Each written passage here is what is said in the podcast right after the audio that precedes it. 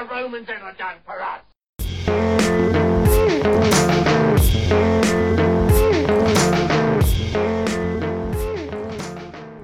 Hello, and thanks for downloading.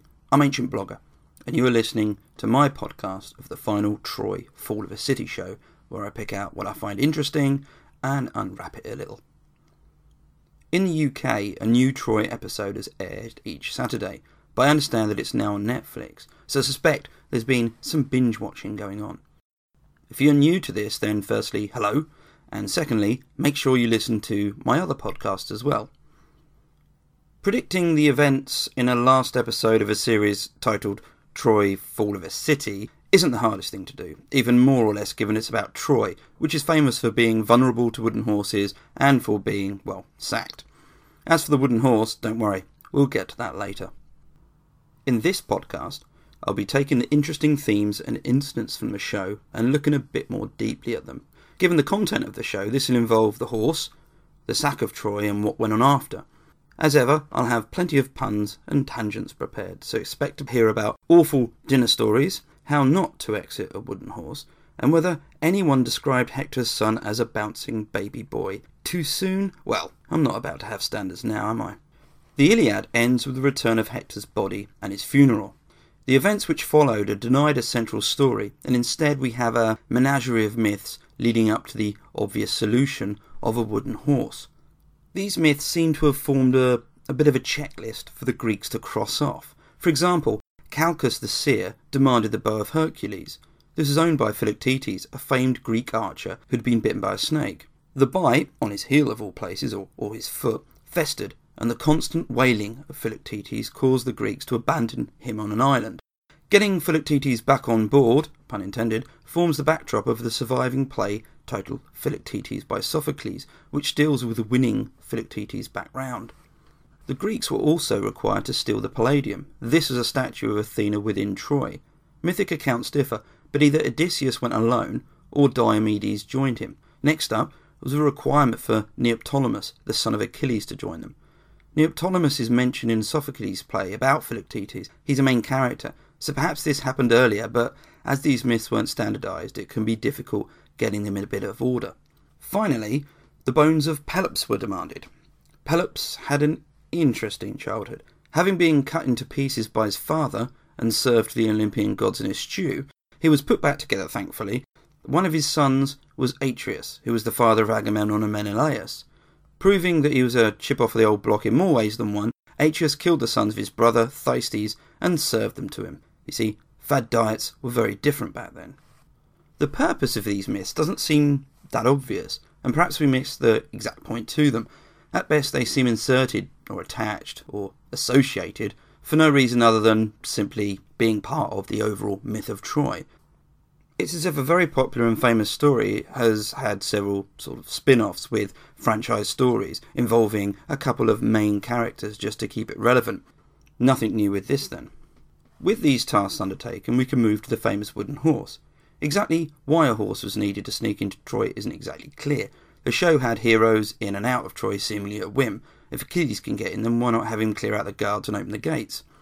Apart from the fact that the story wouldn't have been so grand, it would also have put the arts and crafts department of the Greek camp out of a job, as the show gave us a horse which was, well, well, you've seen it. When it first appeared, I wondered if the Greeks had just given up, and in their place the Sundance Festival had moved in. It also seemed to have a trident on its head, which would make it a unicorn, and thus less of a wooden horse and more of a woke one. Uh, okay, I'll stop. But what was the deal with the horse? The question, what was the wooden horse, has confounded and confused for millennia. Perhaps the question should be why was the wooden horse as opposed to what? When we consider it in this context, a different perspective is gained. Why indeed? Well, to start with, it makes an incredibly good part of the story, and proof of it is that it's known about even today. I'd say that when you think of Troy, the wooden horse is one of the standout aspects. In a society in which oral history and poems were a main source of entertainment, it offers a fantastic narrative feature. To test this, just consider a different ending. Imagine the sack of Troy being facilitated by a dash up some ladders to the walls or Troy surrendering. Neither carries anything near the drama, it's more of an extension of what has been occurring throughout the Iliad and beyond. In fact, the Iliad demands a fantastic or novel solution to the problem. In the sphere of combat, both sides have had their moments, but neither has made the breakthrough. Plus, it's been 10 years or so. Something very different can realistically be the only solution needed or available to them. And you don't get very different more than a large wooden horse. Though it lacked comfy seating or Wi Fi, the horse is a perfect vehicle for a storyteller or myth with which to introduce drama and suspense. When it's left for the Trojans, the dramatic irony builds. Cassandra and Laocoon both denounce it as a trick, and thus the Greeks are almost discovered straight away. The tension builds further, as just when you think the Greeks are safe and wait hidden whilst the Trojans party all night, along comes Helen to tease them by impersonating their wives in order that they might shout back. The motivation for this must be purely to raise the drama even more. In several myths, Helen is shown as working with the Greeks in order to either return to them or aid them in some way. Why then have her trying to undo all her good work unless it was purely a narrative device to crank up the tension? The tale of the horse is mentioned by Homer in the Odyssey, in Book 4, when Telemachus visits Menelaus, and the drama of it is the reason for its introduction. Odysseus is praised because he was able to keep the men quiet as Helen impersonated their wives from outside. Here, Menelaus was keeping the tradition of awkward family dinner moments alive. True, he hadn't killed and cooked anyone, but telling a story which revolves around your adulterous wife trying to trick the men you were fighting with can't have exactly made things easy on those listening. I anticipate an eye roll from Helen, or at the very least, a, uh, here he goes again, muttered under her breath. The wooden horse also fits perfectly in a theme set up by the Iliad, that of deception. Cunning and general cheating abounds in the Iliad, so why shouldn't the solution to the problem of Troy be found within this scope of behaviour, or misbehaviour? You might be thinking, really? The Iliad contains a lot of painful death and confrontation. Where's the deception? Well, I made a quick list. I'm sure there's more, there's probably quite a few you can think of, but here are the examples that I came up with. To start with, there's the famous night raid conducted by both Odysseus and Diomedes, where the two heroically butcher a number of the enemy while sleeping. On a more personal level, assuming you can get more personal than knifing someone mid dream, is Hera's seduction of Zeus in order that the gods can interfere behind his back. In fact, the gods have a few moments of deception. Paris is saved by Aphrodite in his duel with Menelaus. The goddess of love creates a cloud of mist to cover the retreat.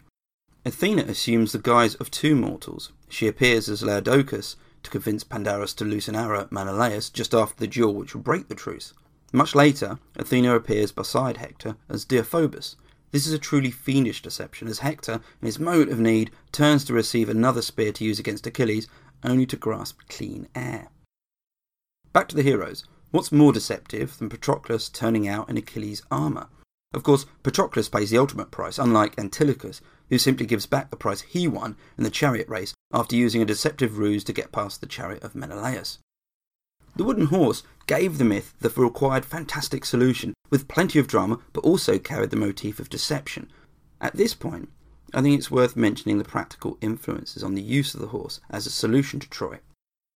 In an earlier Troy podcast, I sketched out how Greeks of Homer's time and later to the classical period used the waited out style of siege. Simply surround the town or city and strangle it into submission. Of course, this had a number of drawbacks, but siege machines required full time technical experts, and the sorts of resources the Greeks weren't used to employing, at least not until the Hellenistic period. That's not to say that siegecraft wasn't practiced elsewhere. The Assyrians of the 8th and 7th centuries BC used covered battering rams to overcome fortifications. Depictions of these are numerous and often have something of the Dalek about them. They seem to follow a common design a wheeled cart covered with a ram or point sticking out. Sometimes this point is angled up, an expert suggests this was a far more effective angle of attack against walls formed of brick and clay. Other reliefs show them going up ramps to attack the battlements directly. They would have needed men to operate them, and presumably then to rush out into the breach they made. If we didn't have the story from Menelaus, where it is made implicit that the men are hidden in the horse, which has been brought into Troy, then you could knit together a sort of argument to suggest that the horse may have been a battering ram. After all, here you have individuals in a wheeled vehicle breaching the walls. And though Assyria didn't neighbour the Greek culture directly, the Aegean and Mediterranean was a cultural grapevine. It's highly probable that their famed siege engines would have been known outside of Assyria. We cannot fully appreciate to what extent the Greek audience believed the tale of the horse. It stood out to us, but that doesn't mean the Greeks listening to the stories thought of it as a defining feature of the wider myth of Troy's fall. If they did, why would they think of it as more believable than, say, a talking horse, or a, a king capable of 50 plus sons and daughters? Pausanias, writing in the 2nd century AD, suggested the Greeks got into Troy by a postern gate, which is nicknamed the horse. Indeed, Pausanias was quite scathing about anyone who believed in the horse as a real existing thing. In many ways, we share the ability to suspend our disbelief when watching films or reading books. What may have been more important to an audience nearer the time was that Troy's fate had been decided, that God's will must be done, and that the horse was merely an entertaining way of facilitating this. What was certain and relevant to the Greek audience was the horse as a divine or sacrosanct image. According to myth, the horse had lettering on it dedicating it to Athena, which immediately places it into the religious context. Here we also meet a cultural difference between the modern audience and the Greek one. The logic that the horse, being a religious offering, must be brought into the city doesn't exactly chime with us. The connection fails. In the show, they attempted to help explain this by having the horse apparently filled with grain, and given how the people of Troy were starving, taking it into Troy was an opportunity to restock dwindling stores. In the myths, there's no grain because taking the horse into the city was more obvious, even though it seems puzzling to us. For example, the Great Dionysia, the famous Athenian dramatic festival, featured a statue of Dionysus being brought into the city through a procession. Likewise, the Panathenaic Games, where it was a wooden ship on wheels that was rolled along the processional route. It's arguable that this type of bringing votive images into the city was something which had occurred in Homer's time and was easily recognizable as a practice in the later classical period. With the horse safely ensconced and the Trojans feasting, we have something of an idea of what happened next, Depending on which myth you read, there were a different number of heroes awaiting the time to jump into action. One Greek, Echion, or Echion, did just that, but fell and broke his neck. The rest of the heroes, in a far more sensible manner, used the rope ladder. What followed may well have been the template for many who were unfortunate enough to be on the wrong end of a siege. The heroes let the rest of the Greeks in who had sailed back, and they sacked the city. In the absence of siege technology, the archaic and even classical Greeks much preferred what we might term covert operations. Either get men into the city to open the gates or have friends already on the inside. In the classical period, this seems to have been the go to option. And bearing in mind that the city states often had an unhappy party, faction or two around, the opportunity for this was always there. A good example can be seen in 431 BC at Plataea, a city located in mainland Greece. Thebes was its main rival, and a pro Theban party there sneaked 300 soldiers in under the cover of darkness. The idea was simple the Theban soldiers would take control and secure Plataea until reinforcements arrived. The Theban soldiers were too slow to act, and soon news spread. Panicking, the Theban soldiers were attacked on all sides. Few of them made it out alive, and this gives an interesting perspective on the dangers of sacking a city or trying to take one. Once inside, the attacker has unfamiliar streets to navigate, and whilst doing so is being pelted from above by locals on rooftops. This is how Pyrrhus, the famous general, was said to have met his end by a, a tile that had been thrown from a roof. According to the myths, the sack of Troy was brutal. Priam was dragged from an altar by Neoptolemus and butchered, his body then left to rot by the tomb of Achilles. In some myths, Cassandra was raped whilst claiming sanctuary in Athena's temple. The Greeks, who at least in the Iliad come across as a pious bunch, have seemingly abandoned their religious scruples and behave in a way which feels incredibly un-Greek. And there was also the incident involving Astyanax, Hector's son. In the myths, Calchas had indicated that he would avenge his Scythian father. The unthinkable was done, in one story by Odysseus, who dropped him from the battlements, in another myth, Neoptolemus, who increasingly comes across as a really nasty piece of work, whirls him around by the feet and throws him from the walls. Hecuba is given to Odysseus as a prize. She is taken to Thrace, where she continues to slander him, leading to her being killed. Exactly how this fits into the Odyssey is a good example how the Greek myths weren't hostage to continuity. When she was killed, her spirit allegedly took the form of a black dog and swam away. Of the other notable women, Cassandra is given to Agamemnon to take back as a concubine. Andromache finds herself given to Neoptolemus, but the fate of Polyxena, a daughter of Priam, combines pity and curiosity in equal measure. I mentioned last week that Polyxena was given as a love interest for Achilles. It's not in the Iliad, but at some point, presumably after the death of Patroclus, marriage between the two was seen as part of a truce. In reality, it was a ruse. Once Polyxena found out Achilles' vulnerable heel, she spilled the beans, and in one account of Achilles' death, this results from an ambush, with Paris firing a poisoned arrow at his heel.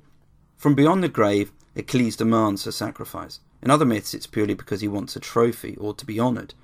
Last week, I listed some of the taboos and unsavoury incidents which Achilles had been involved with, so let's have a recap.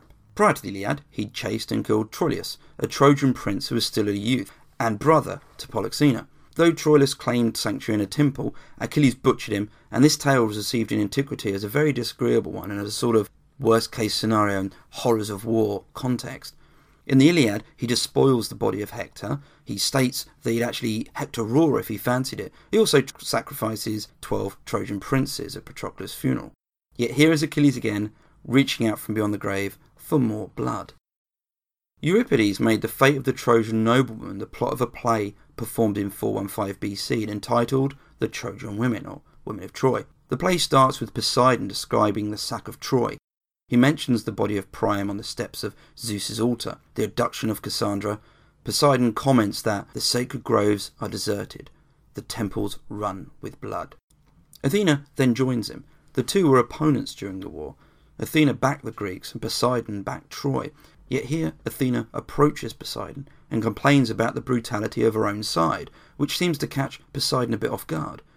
In particular, the treatment of Cassandra at Athena's temple, where she really should have expected sanctuary, has gotten under Athena's skin, really, really annoyed her, though I sense the wider behaviour of the Greeks didn't exactly help. She appeals to Poseidon for assistance, and Poseidon is shocked, but all too happy. In a moment best envisaged in the style of a mafia meeting, she is asked by Poseidon what her plan is. Athena replies, I mean to make their homeward journey unfortunate. Of course, the Greek most famous for finding travel home difficult was Odysseus, who was helped in his return continually by, well, Athena. Proof that deities have double standards as well. As often with Greek tragedy, here was a play soaked with political relevance, as Athens had recently demanded that Melos, a neutral city state, surrender to her. Thucydides, the historian, paints the episode in grim colours. Athens is the bully and decides might is right. And when Athens took Melos, the outcome wasn't dissimilar to Troy. Any male of military age was killed, and the women and children were sold into slavery. The Greek myths are a rich resource to mine for contemporary comment, and here we have Euripides taking the opportunity to adapt the themes from the fall of Troy and the consequences into a play with political traction in his time. Ironically, this play of Euripides is itself being used to comment on situations in more modern times, and perhaps that's why Troy is such a long lasting and surviving myth. In part because it's a fantastic tale, but because it has motives and aspects to it which are, well, universal. And, uh, well, there's the horse, of course. Well, there we have it. It's been literally epic, and having a weekly deadline has certainly honed my podcasting.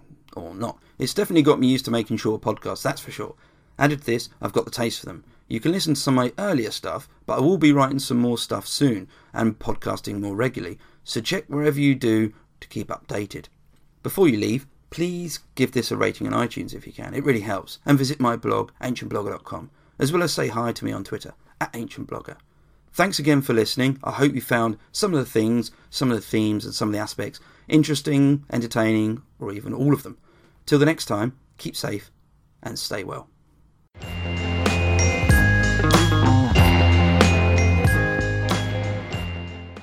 Infamy! Infamy! They've all got it in for me!